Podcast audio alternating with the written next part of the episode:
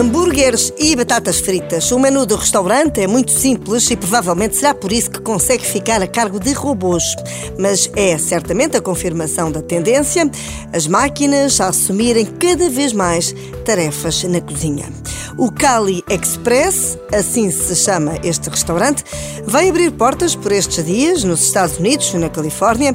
Dizem os donos do restaurante que, tanto quanto sabem, serão o primeiro totalmente robotizado na cozinha, nos pedidos e no pagamento. Na grelha e na fritadeira estão robôs que vão controlar ao segundo como está a carne e as batatas e prometem servir ambas no ponto. A comida só começa a ser preparada depois dos clientes fazerem o pedido e pagarem através de um sistema online.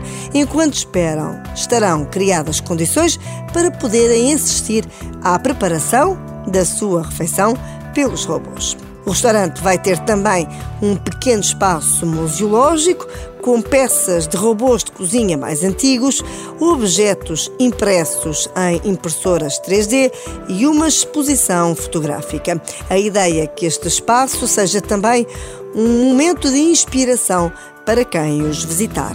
As máquinas vão dominar na cozinha, mas o restaurante vai ter empregados de carne e osso. E a empresa responsável sublinha que os robôs vão criar um ambiente mais tranquilo e seguro. Vão acabar, por exemplo, as queimaduras e outros acidentes de trabalho deste género e também será menos estressante. Também prometem diminuir substancialmente o desperdício alimentar.